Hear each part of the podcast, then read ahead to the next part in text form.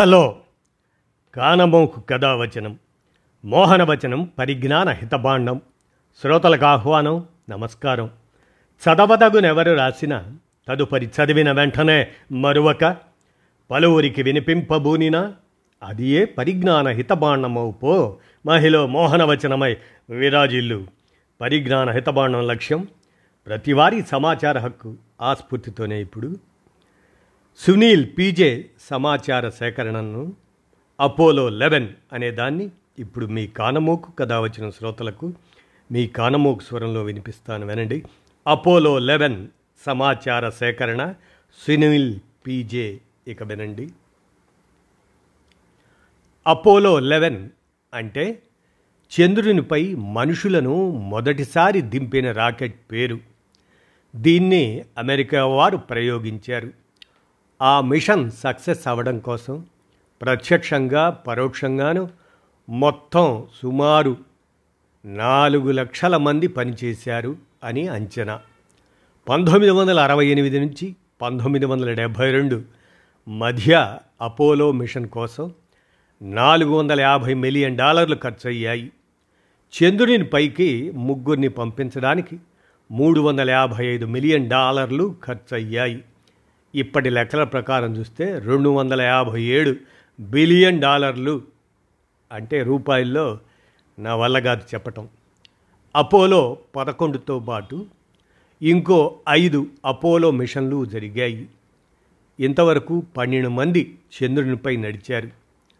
Apollo eleven rocket తొమ్మిది లక్షల యాభై మూడు వేల యాభై నాలుగు మైళ్ళ దూరం అంటే పదిహేను లక్షల ముప్పై మూడు వేల ఏడు వందల తొంభై ఒక్క కిలోమీటర్ల దూరం ప్రయాణం చేసి చంద్రుణ్ణి చేరింది. అపోలో లెవెన్ గంటకి ఇరవై ఐదు వేల మైళ్ళ వేగంతో ప్రయాణం చేసింది. అంటే నా నలభై వేల రెండు వందల ముప్పై మూడు పాయింట్ ఆరు కిలోమీటర్లు కిలోమీటర్స్ పర్ అవర్ అన్నమాట. ఏ వస్తువైనా భూమి ఆకర్షక శక్తి నుండి విడివడి రోదల్సిలోకి వెళ్ళడానికి కావలసిన వేగం ఎంతంటే సెకనుకు పదకొండు పాయింట్ ఒకటి ఎనిమిది ఆరు కిలోమీటర్లు. జులై పదహారు పంతొమ్మిది వందల అరవై తొమ్మిది అపోలో లెవెన్లో ప్రయాణం చేసిన వారి పేర్లు Neil Armstrong Buzz Aldrin Michael Collins. ఈ మైకేల్ కోలిన్స్ సిస్టమ్ ఇంజనీర్.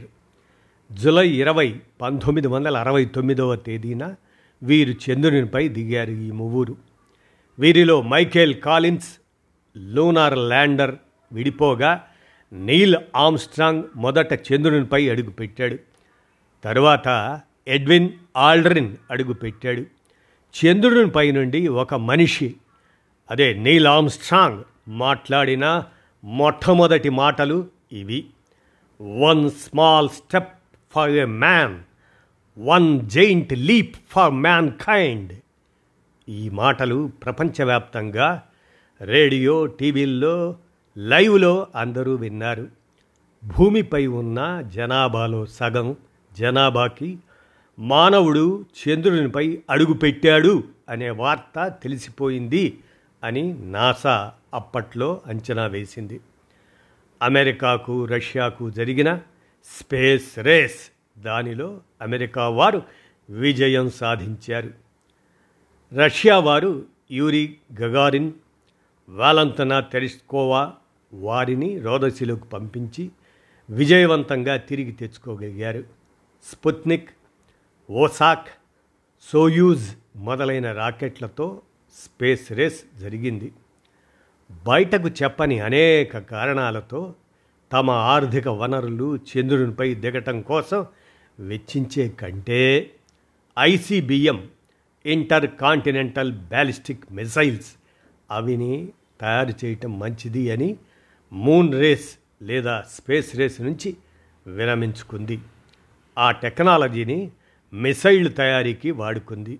అందుకే రష్యా చంద్రుని పైకి మనుషులను దింపే కార్యక్రమం మానేసింది.